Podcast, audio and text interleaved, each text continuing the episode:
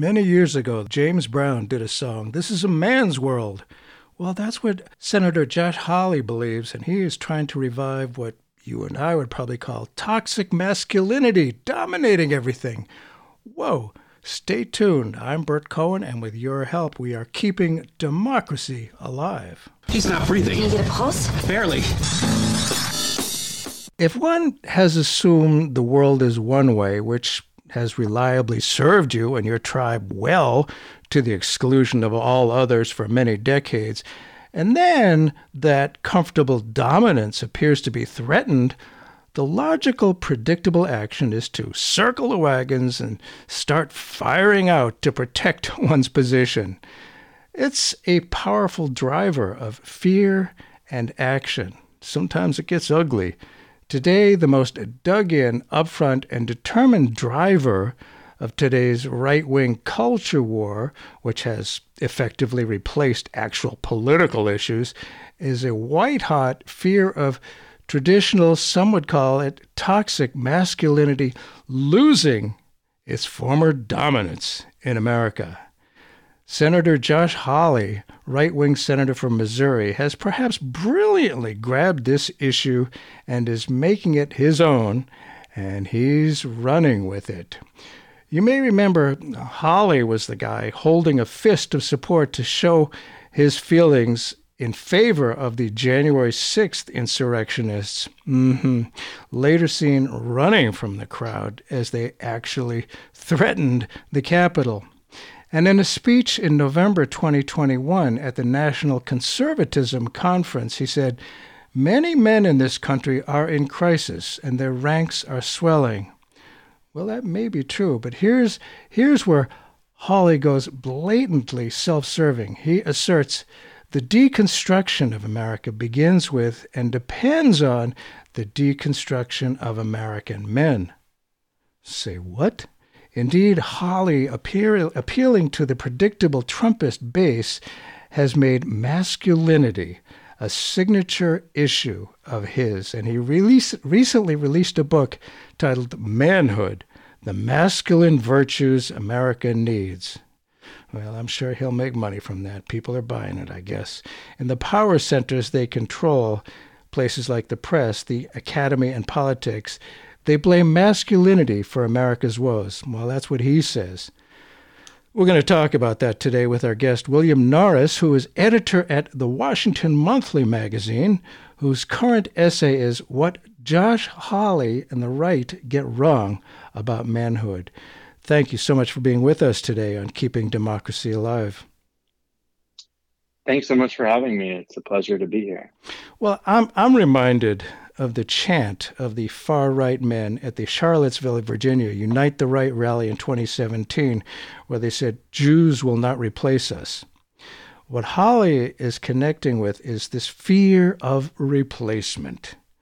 Truly, at the base of much of America is a centuries old, unquestioned understanding that white, straight men are in charge the tough guy riding in high in the saddle, John Wayne, Ronald Reagan, rugged individuals righteously overpowering a savage world, conquering nature.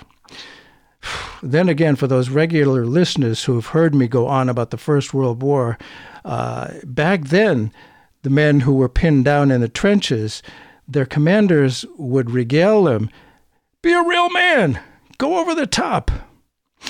And we know that meant likely instant death, a real man. Our guest, William Norris, begins his essay talking about one such individual, 21 year old Air National Guardsman Jack Teixeira. As you may have heard of him, he reminds us that he, Teixeira, is the young man who is charged with leaking classified documents. You say, if his alleged crimes are extraordinary, his story seems painfully familiar. What he allegedly did was a hopefully most unusual and grave threat to national security. What about his story is, as you say, painfully familiar? Well, I think the way to look at it is that um, I don't think, as far as leakers go, his sort of profile, his background, the details of his life are that familiar. I think um, he's sort of this this departure from the tradition of of you know the sort of model or the motivations that leakers have had in this country. But I think uh, I wasn't alone in being struck by how his life circumstances and and his behavior, his antisocial behavior, uh, unavoidably really resembles that of some of the sort of uh, more deadly mass shooters in recent years. Um, which isn't to say that his actions were, you know, nearly as uh, malevolent as a shooter, but I think his his uh, his profile sort of bears some resemblance. He he really sort of exhibited antisocial behavior. He was living at home, spending seemingly all of his time outside of work on message boards that trafficked in really hateful language. Um, this sort of private message board on on the platform Discord is where he sort of presided over this group that would share anti-Semitic and racist and anti-Ukraine posts and sort of um, revel in in um, violence and in weaponry and obsess over mm. guns. He also there there were some concerning details about his background, like that he was once um, for for some apparent threats he made at his high school had been blocked by the state of Massachusetts, um, where he lives, um, from uh, getting a, a, gun license.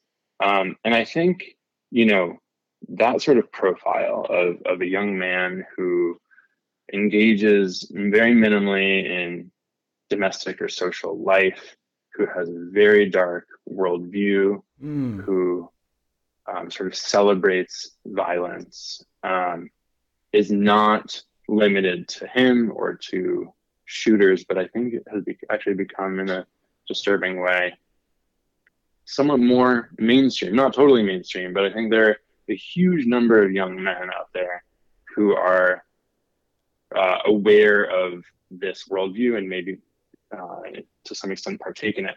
Um, I think it used to be maybe a decade ago, a little bit more than that, obscure some of these ideas. Um, increasingly, I think research is showing that that's not true. So I think that's why I sort of hold him up at the beginning of this essay as sort of a not not a sort of isolated individual, but representative maybe of a trend. Oh, hmm, boy, is that ever disturbing? He's, he's, as you say, symbolic of a generation of lost men, and the the uh, the image of the you know the the white settler, the the man going out into the you know into the unknown, into the frontier. Well, it's a frontier for Western Europeans, but not a frontier for the people who live there. But mm-hmm. and and relying on on violence and and legitimizing and celebrating violence. Boy, you I think you're right. That's something we haven't seen in quite some time. But boy, it's really rearing its head these days, and somehow uh, Senator Josh Hawley is. Uh, tapping into that. I mean, there is some real real power there, uh, it, and l- let's look at you know why so many men get into this position and how, I mean, it is bizarre and frankly, to me, deeply disturbing that, that so many men, their reaction to the changes that are going on, let's face it, they are happening. Their reaction is, you know, to be loners and to to to look to violence and to you know guns as as just such something that's you know, the Second Amendment, the way they interpret it anyway, is so much more important than the First Amendment. I kind of disagree. Uh, I like the First Amendment, but but w- what's happening? You, you note that men and boys are, in fact, falling behind women and girls by multiple measures, and mm-hmm. and that freaks them out. What what are some of those multiple measures that where they're falling behind women and girls? Yeah, so I think the only way to understand what's happening to young men on the internet, this sort of turn in their behavior, the embrace of this really malignant, angry, dark worldview can only really be understood in the context of sort of um, macroeconomic changes and changes in sort of the life outcomes of young men in, in this country. And that's oh, something yeah.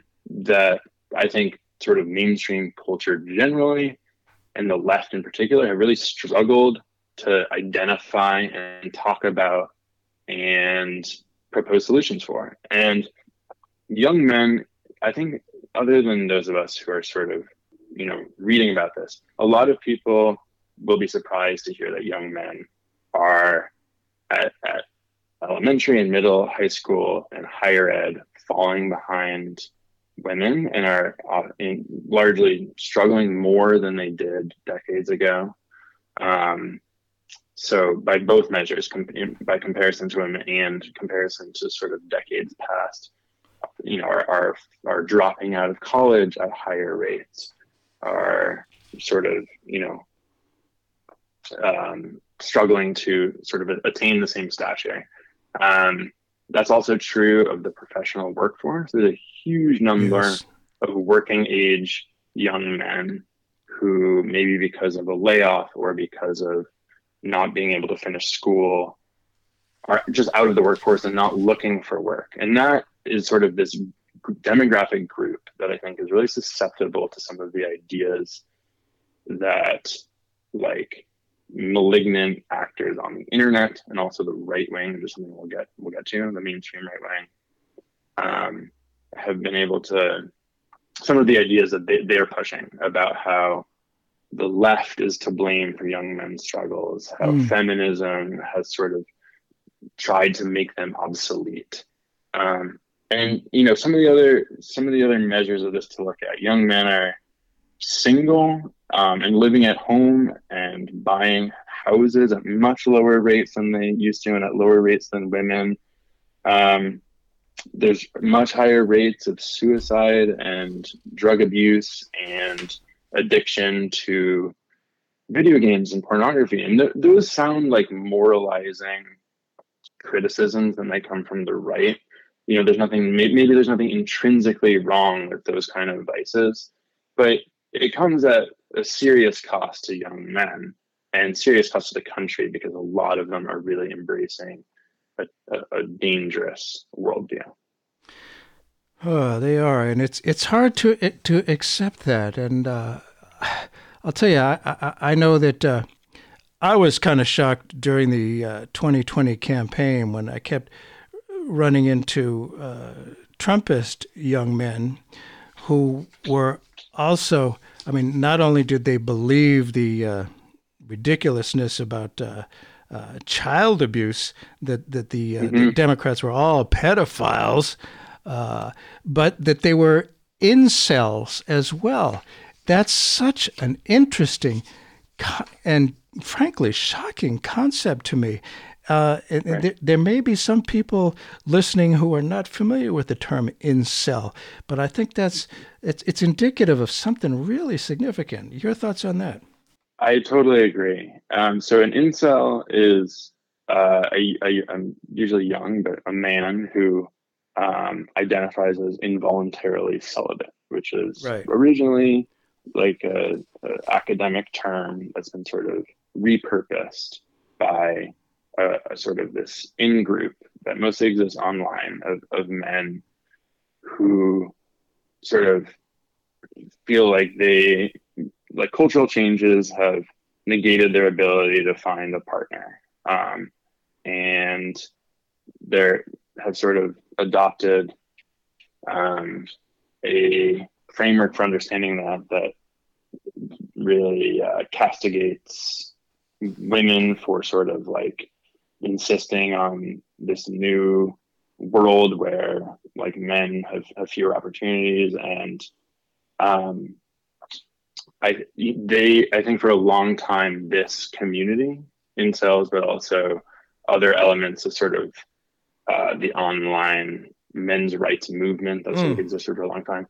They weren't always really like explicitly um, political in the traditional like electoral sense, um, and I think that you know maybe other there are certainly examples in history of conservative politicians of various kinds playing on um, appeals to like tradition, uh, you know, the, the sort of desire that exists among a lot of men for a traditional domestic and also maybe racial social hierarchy. Yeah. Um, that exists obviously in, in multiple permutations, existed for a long time. But I think what's new here really can only be understood in the context of Donald Trump um, because he really presented in, 20, in 2015, 2016, really presented a, an embodiment of sort of this like refutation of you know like feminist ideals that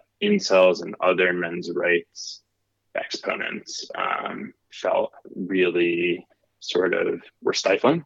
Um, and he kind of is an avatar for their cause. And i think since then conservatives uh, sort of the right-wing fringe of the republican party right. you know we'll, we'll get to josh hawley and some of these other actors really um, recognized that the the sort of embrace of this like machismo, this sort of um, you know this this um, these sort of like often sort of attacks on feminism on women had, had real political potential. Yeah, they clearly do. I, but I'll, I'll, tell you, talk about machismo. One, uh, I, have been around on this planet for quite a while, and as as people are tired of me hear, hearing me say, uh, it's not the truth that macho machismo usually gets you into trouble. What is true is that machismo always gets you into trouble, always, every time, and yet there are so many people of the male variety who are really freaked out about losing that. And and you're right. I mean, certainly Donald Trump has just gotten that with his, you know, c- comments about grabbing women by their private parts, and that, like, yeah, he's one of us. He could, you know, we all can be tough men like him. It's politically useful, and let's face it, mm-hmm. that's what they're that's what they're about. For those who may have just tuned in, Bert Cohen here. The show is keeping democracy alive. Today, our guest is William Norris, editor at the Washington Monthly magazine and he's we're talking about his uh, current essays which was titled What Josh Hawley and the Right Get Wrong About Manhood. Josh Hawley has a new book, Manhood The Masculine Virtues America Needs. I seriously doubt he even understands the concept of virtue, uh, at least as far as I get it. And, you know, there is this near panic, and we've seen the manifestations of it. It's something kind of new the, the, the, for example, I mean, the most obvious is the manufactured uproar about drag shows. I mean, my goodness, mm-hmm. men dressing up in women's, that's been around forever. Absolutely. And it's never, I mean, Bob Hope, all those guys have, have, have done that. It's just, uh, you know, and Milton Berle, poof, he was a strange character. But anyway, uh, in, you know, as I said before, in 2020, the Trump, the Trump campaign's obsession and insistence that all Democrats are pedophiles, or if mm-hmm. they weren't pedophiles, they're defending them. The mass shooting in gay and LGBTQ clubs in Orlando, in Colorado Springs, people die there. I mean, fear ramps up consistently to turn into hate and deadly violence. We've seen that so often, and it is based on fear. You Im- importantly point out that, quote, the reception on the left to Hawley's masculinity crusade has been predictable. Jeers, sneers, but little appreciation for a real social problem. Say more about that, please. Yeah, I think um, if well, I you know the the left has a really um, struggled to sort of meet the Hawleys of the world in this conversation. And, you know, I think that Hawley is is a sort of like funny, um, you know, proponent of this idea, of course, because he like is such a contemptible figure for a lot of other reasons. Yes, and he is. The, the the vision of masculinity that he puts forward in his new book and that he's pushed for a long time since the, the speech that sort of like first um, established him as kind of like the the guy on this issue, mm. which was in 2021.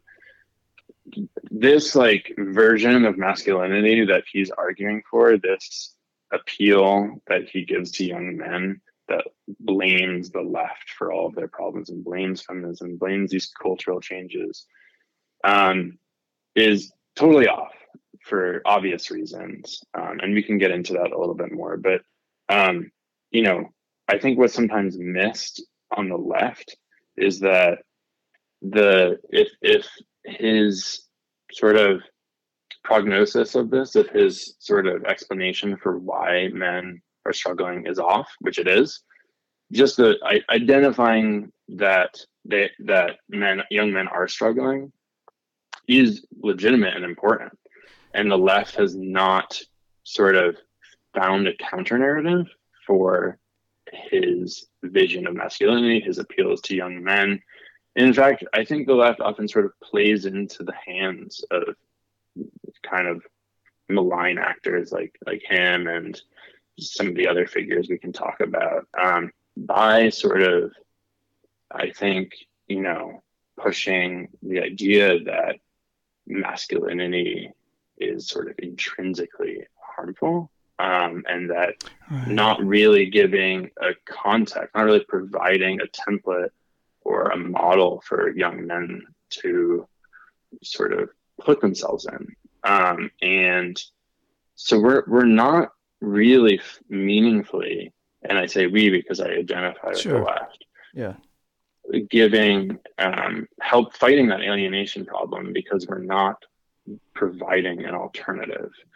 Um, and I think that might raise some eyebrows, and I, am sympathetic to that because, um, you know, like men, you know, in all in, in, very important ways, women have really meaningful disadvantages, and misogyny and sexism are hugely impactful forces in society. Yes, and but but I think we do need there needs to be we need to have this sort of like Big Ten idea of you know uh, empathy for people and understanding problems can have nuance and isn't this zero sum game. Yeah, it's it's almost as if the idea of, of being pro feminist and, and trying to to do something about the difficulty that women have had for so long in being, uh, you know, equals. I mean, just legally in so many ways, uh, being equal. That it seems like the Democratic, as you say, by failing to articulate a commitment to helping young men, the left has let Republicans fill the vacuum. And mm-hmm. there, there is a fear that talking about the fact that men are struggling with their place in the modern world, that if Democrats talk about that, oh, that might undermine Democratic focus on their work on behalf of girls and women. And so they're not doing it. I mean, there's, you know, you just look demographically at the numbers. Suburban women seems to be what the Democratic Party is focusing on. And I guess that's where the numbers are. But, mm-hmm. uh, it, it, you know, it's it's not an easy issue to address, but if we let the Republicans do it, uh, it's it's really uh, dangerous because I mean, let's face it, men hold up half the sky. Imagine, you know, what a what a shift that is from what what what has been said for so long about women, and it, it, the belief that Hawley's book embraces is that America's liberal elites are out to punish them. And he says, mm-hmm. No menace to this nation, and no, I have not bought the book, I don't plan to. No menace to this nation is greater. No menace to this nation is greater than the collapse of American manhood. That is an amazing statement. The collapse of American nation, uh, of American manhood, uh, that that uh, I mean, to even say that there's a collapse of American manhood, wow, that's that's amazing. He says he further goes on to say, to be frank, some welcome that collapse, namely those on the American left. In fact, they have helped drive it. In the power centers they control, the left controls. I don't think the left controls much of anything, quite frankly. Places like the press, the academy, politics, they blame masculinity for America's woes. And they believe, as you know, the liberal regime controls Western politics, culture, and media.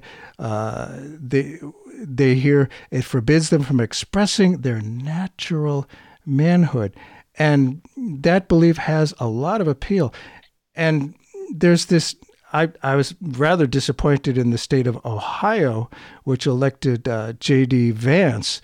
Uh, he said some amazing things. As you note in your article in the Washington Monthly, that uh, that uh, J.D. Vance, Senator J.D. Vance, defended Kenosha shooter Kyle Rittenhouse, that young kid who went and just shot up people as he's walking the street uh, during a, uh, a, Black Lives Matter protest. Quote, and this is from J.D. Vance. He defended his community when no one else would. Now that just mm-hmm. sounds like what we've been talking about. Uh, that uh, you know, what what about that and and the fact that J.D. Vance, I mean, a U.S. senator saying defending Kyle Rittenhouse and how dangerous is that? Do you think?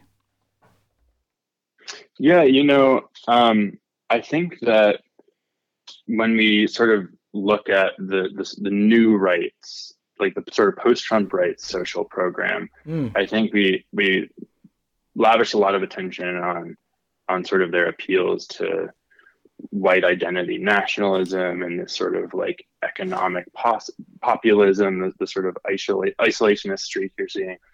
I think what's really important for understanding this transformation on the right, this sort of like new ideological direction and this new brand is uh, is this appeal to um, sort of social tradition, I guess I would put it. Um, the sort of traditional hierarchies of mm. of um, not only race but but domestic life, and this sort of I think I think what sort of undergirds that idea about Rittenhouse, that that sort of uh, the, the tweet um, is like this sort of notion of like the intrepid frontiersman who defends his mm-hmm. castle, right? Which is sort of always animated the right and the conservative movement, but I think you're seeing it sort of pushed much more explicitly and in a context where someone is talking about in the context of defending someone who actually killed you know two people exercising their right to to um, yeah. gathering in public and free speech. Um, well, you're talking so about think, threats to freedom. That's, I mean, you uh, go ahead. Sorry. No, no, that's really it. You know, and I, I think, um, so I think even though gender maybe isn't explicit in that statement he made about Rittenhouse, it's still apparent. Yeah, it does. It does seem to be a, a, a pattern that uh, you know you can just take. It's moving your castle uh, into out into the streets and uh, just defending the, the old order uh, and having yeah, having exactly. having to do that. It's it's more than a little bizarre, and you know, gay bashing is, is nothing new. There was this wonderful comedian. Uh, uh, oh, I can't think of his name right now. Um, who who said uh, he was like pretending to be a uh, a gay basher and says, "I hate you, I hate you." You know, he's punching this gay guy. Uh, and he, I hate you, I hate you because you're queer and because you're a, a fag and because and because I'm sort of attracted to you and I don't know what to do about it. And I I wonder, you know, I who what is this about questioning their own masculinity? Uh, do they worry that there may be a gay part of them, these, these gay bashers, that they must crush? Why are they so worried and so insecure about their own masculinity? And we know that insecurity often comes out uh, in really ugly ways Mm-hmm. What, are you, what are your thoughts about that? I mean, you're not a psychologist, but uh, yeah, what about their their own insecurity about their own masculinity?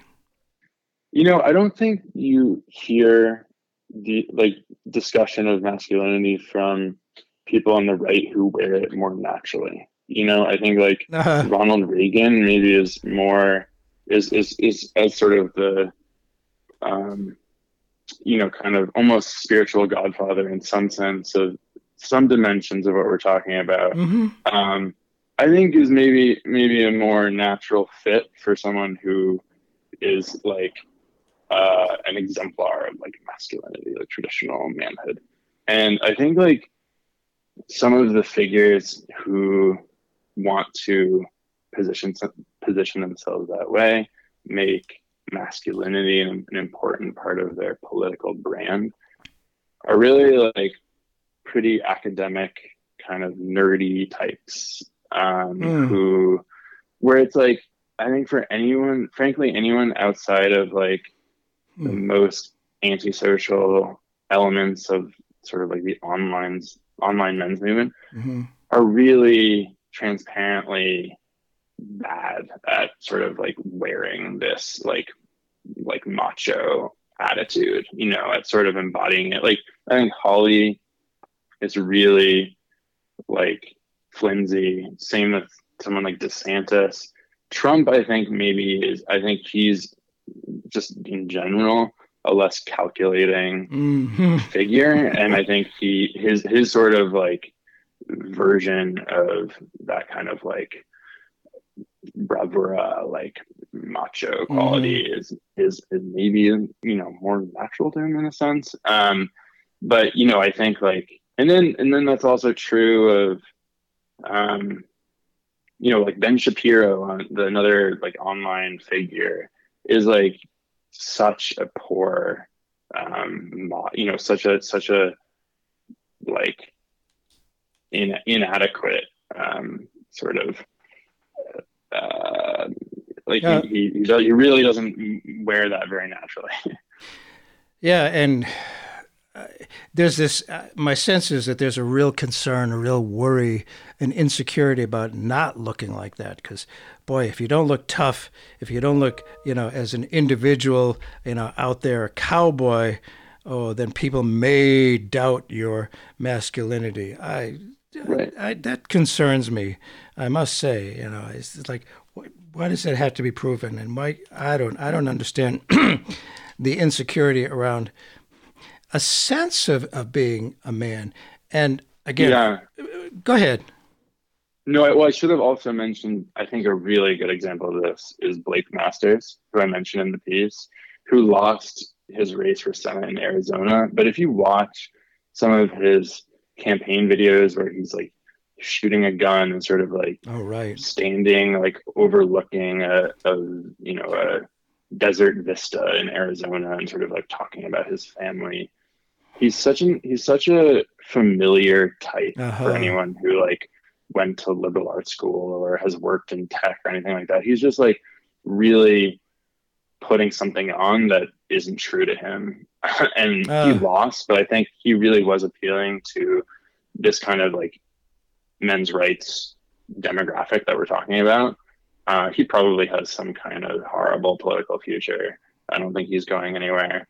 Um, but he he's another real example. I think in the same vein as Hawley, of someone who's who is putting on this sort of appearance. Yeah, interesting because because you can look at these these some of these men who are putting it on.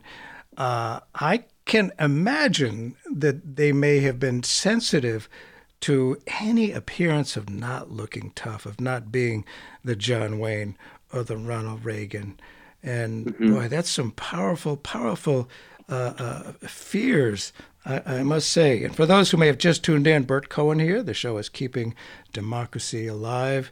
Our guest today is uh, William Norris, editor at Washington Monthly Magazine, which I recommend, uh, whose current essay is What Josh Hawley and the Right Get Wrong About Manhood. And you're reminding me of a wonderful Unitarian minister I used to know who told me back when I was uh, still in electoral politics. He said, uh, Bert, there's only two things that motivate politics fear and reassurance. And I think that's mm-hmm. exactly what we're talking about here. These guys are trying to reassure themselves that they have some masculinity and having a lot of, I mean, being, I think, a feminist myself and having feminist friends, we've heard the phrase toxic masculinity. And it strikes me that this is what what a lot of people call toxic masculinity is exactly what U.S. Senator Josh Hawley from Missouri is talking about reasserting. Your thoughts on that?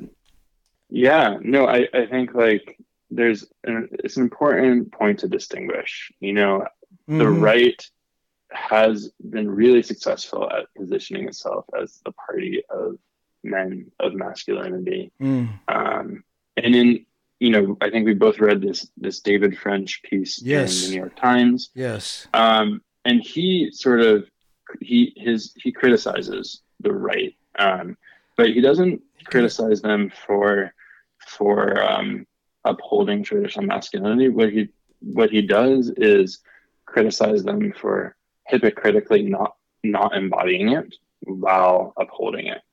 Um, that to me is like, you know, pretty a pretty easy argument to make. Um, it's pretty apparent that that the sort of like his, hysteria that you see from the right, especially this sort of like far right faction, is not exactly um, of a piece with the stoicism that you might associate with like mm-hmm. traditional masculinity. But what he I think he misses is that sure they're pushing of this form, this like traditional vision of masculinity, but there's no examination in his piece of the harms of that vision for men, for women, for trans people. And that is what's really maybe most important here.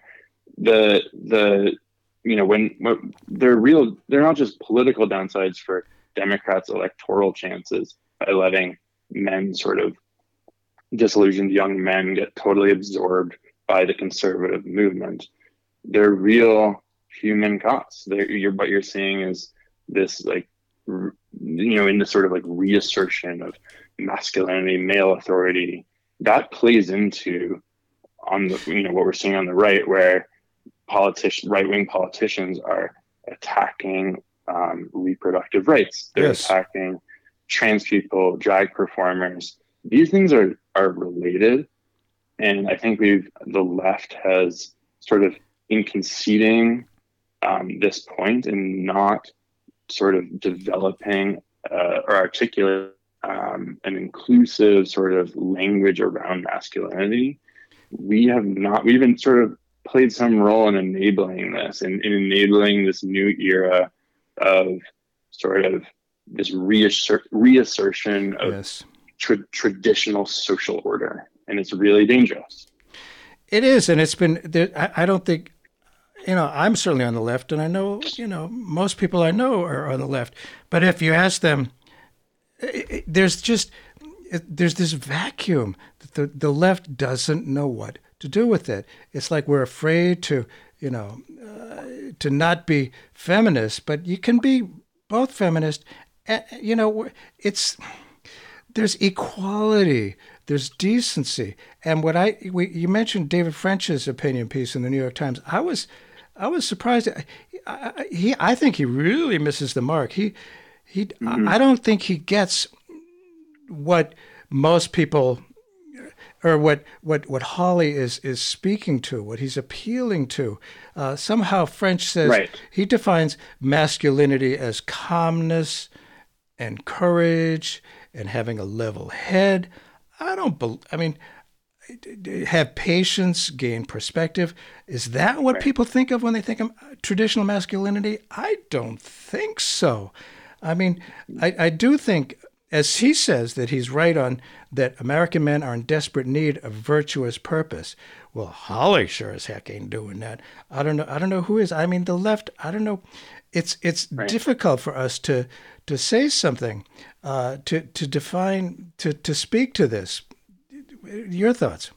Yeah, you know, I think like I mean, what can well, we... right? I I, I, think I think Hawley's appeal to masculinity is something much more yeah dangerous and much more muscular than Musk. just this sort of you know like st- the stoicism that that um that French is talking about. Um, and Hawley's not pushing that. He's not embodying it. What he's pushing and embodying is something that scapegoats uh, vulnerable groups.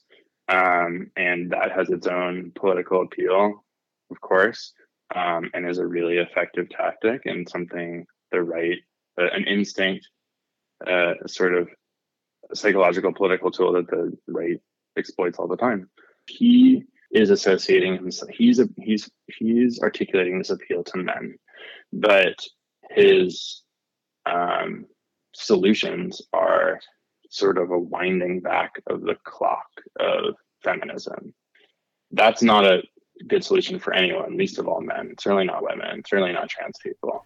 Oh, Un- undoing sort of the rights revolution is is for you know it goes without saying that that solves nothing and is horrifying to imagine. Um, but he doesn't. He is that he really wants to position himself as like a populist, but he's not.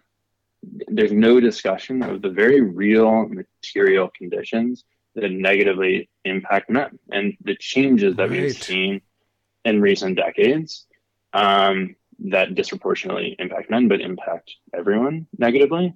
Um, you know, I think there's been a huge amount of dislocation of men in the post-industrial economy, um, and and both parties have played some role in public policy that created the modern economy that's much more tilted towards service in the professions and intellectual work.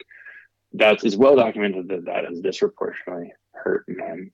We have not found a way to adjust to meet them. Yes. Uh, there, there, and there are ways to do that. And, and you know, Richard Reeves at the Brookings Institute, some other scholars have identified some of these ways, like investing in a huge amount more vocational mm-hmm. education. Mm-hmm. Um, you know, and, and there's and and encouraging meeting men where they are and helping them succeed in the professions in service um, in other growth areas like healthcare, you know, I think there there's social stigmas around male nurses and other you know jobs within the health world. Um, so that sort of cultural dimension, and also job training programs can really help with some of this. And of course, another piece is education. Um, you know, there are important ways in which school is structured to work better for women um, or for girls mm. rather. I think I think the biggest differences or, or the most meaningful changes that might be achievable are really more not some maybe not as much in higher ed where I'm less familiar with what those might be and more in elementary and high school. Um, you know, much more what would help boys would be some of the things scholars point to are things like more hands-on learning, more breaks, more time for recess and physical activity of various kinds. Also, encouraging, finding ways to encourage there to be more male teachers. Um, all of the all of these things would really benefit men, um, and sort of amount to you know, and and men suffer because of just maybe there's disproportionate suffering among men, but they really suffer the, for the same reason that everyone does that women do um, mm. when you know public policy uh, you know austerity politics mm-hmm. um, drives inequality and poverty and a lack of opportunity um, mm-hmm. and a mm-hmm. huge cost to higher ed and you know the opioid crisis they're just huge macro social uh, problems that have always existed or have emerged that come at everyone's detriment, but really have come at the detriment of men. Yeah, I, I just think the left really has an opportunity to mount a response to that because this is the party that at its best, I think, and we've seen this to an extent in the Biden era, is willing to sort of um, pursue ambitious spending programs and um, real a real domestic policy program that actually helps people. And that's not something the Hawleys of the world are doing. Yeah, that's for sure. They they may talk about it, but uh, I mean the the reality is far far different. And you know, I'm thinking back to my favorite president so far, Franklin Roosevelt, created a lot of jobs. Really, some very. I mean, men were definitely benefited then. The jobs that were created, some some tough jobs, mm-hmm. build, building you know, infrastructure, stuff like that. In fact, as you point out, the Democrats, it's the infrastructure bill. That's from the Democrats. And that was a huge yeah. job creator for working class men. Uh, but no one in the mis- do you hear the, anybody in the administration talking about that? I mean, as no. you say, the left has a compelling story to tell if they choose to tell it. Uh, but uh, we're just not doing it. Uh, mm-hmm. and, and, you know, I remember, you know, back in the 50s and 60s, men had uh, manufacturing jobs. Back when I was in junior high school, girls had uh, home ec, they called it home, home economics. Men had industrial arts. Well, there's no point in teaching industrial arts because those jobs aren't there anymore. But mm-hmm. there's opportunities here. Every problem is an opportunity. Somehow we should know that. And and mm-hmm. and I I wonder, you know, there were the days of men being the single breadwinner for a family. Mm-hmm. They, they, it, it, it did happen, uh, and we had a, a robust robust middle class. And now eh, there's there's virtually no middle class, and I wonder about other countries are talking about, for example, four day work week where mm-hmm. everybody, not just men, people can do other things with their lives and perhaps find, dare I say, some more happiness. And and there's the push for everyone to go to college, um, and a lot of men uh, don't do that and perhaps you know they may go to college and they're still not getting good jobs and they beat up on themselves they feel really mm-hmm. awful about that what about uh, th- there's an old fashioned idea apprenticeships.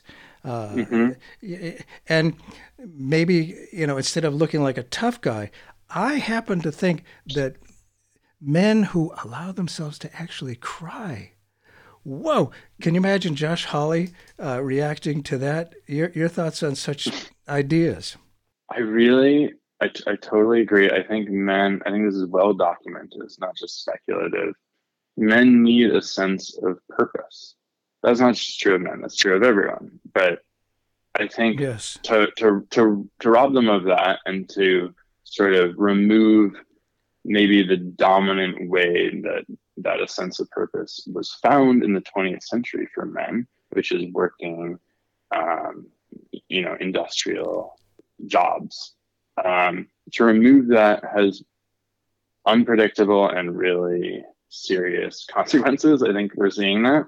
Um, and that, you know, replicating what existed then might not be totally achievable by right.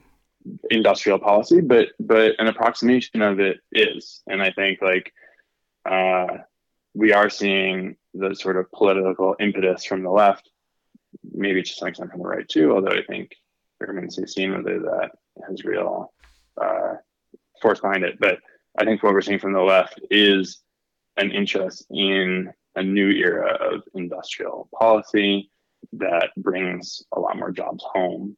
Um, and also, there are ways to sort of ease men into the modern economy. We're not going to go back to being the you know breadbasket, the, the manufacturing hub of the entire right. world, the way the way we were post war or something like that. But vocational education, apprenticeship programs, which is something nobody talks about, but is as you identified, so so important. These things can really make a difference, and I think what will basically help men is both embracing the language of helping men, but also just a sort of a activist domestic social program in general. Um, reminiscent maybe or, or sort of drawing on inspiration from the New Deal era. Um, yes. Because we've seen a, a huge hollowing out of the middle class yes. of, of, of, of working adults um, in the era of austerity and neoliberal Yeah. domestic policy. Um, and th- I think there is now energy in even the mainstream Democratic Party to do something about that. In case you just tuned in, dear listener, Bert Cohen here. The show is Keeping Democracy Alive. We're talking about uh, men. And uh, our guest today is uh, William Mar- uh, Norris, who is editor at Washington Monthly Magazine. Uh, he's got an essay, What Josh Hawley and the Right Get Wrong About Manhood. This is an important issue, and the Republicans are, are running away with it. Democrats are, are kind of blowing it. And as as we know, image is so much more powerful than reality. So often, the reality is, I mean, the, the policies that Josh Hawley and the far right support, the trickle down, you know, celebrating men who have made billions of dollars, that uh, they, they lament the plight of working class men publicly. But he voted, as you point out, he voted against bills that could help working class men and make a real difference. Tell us about that. What is the reality there? Like there, there actually have been bills that in recent years that disproportionately help men, or you know, sort of help the cause of of empowering the working class and the middle class more generally, which is something we've been talking about. And those two two that identify in this piece are the bipartisan infrastructure law, Mm-hmm. um, the, and the majority of jobs created by that, which is a huge number, uh, are going to men. And then another piece of legislation that I identified is under the American Rescue Plan, which is the Ah. uh, COVID stimulus bill. Um, there's an expansion, there's an opt in expansion for states um, to extend Medicaid.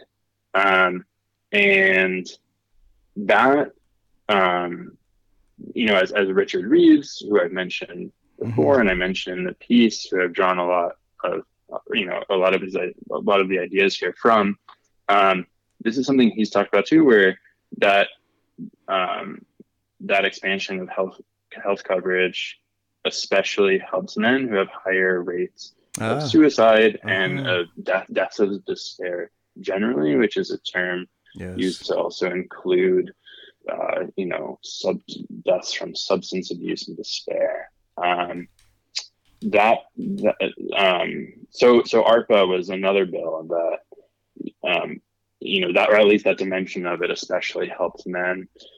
Basically, Republicans were, including Hawley, were mostly opposed to those pieces of legislation. And I think that also just sort of speaks to, I think, just the the heart of what right wing populism is, which is that people are they they are shrewd in identifying that people are hurting and that there is a huge amount of social and economic dislocation that people are suffering from, but the solutions they offer are not real material solutions that would actually make a difference.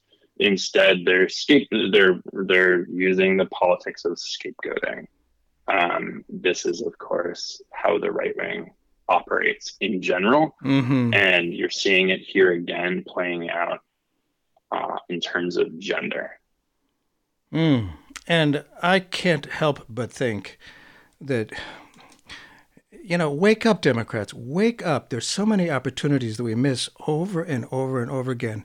And, you know, because we're strongly pro choice, uh, and you know, ending discrimination against uh, people of color, uh, people of uh, a different uh, sexual orientation, that somehow, you know, we, we that doesn't threaten men. It doesn't threaten straight men.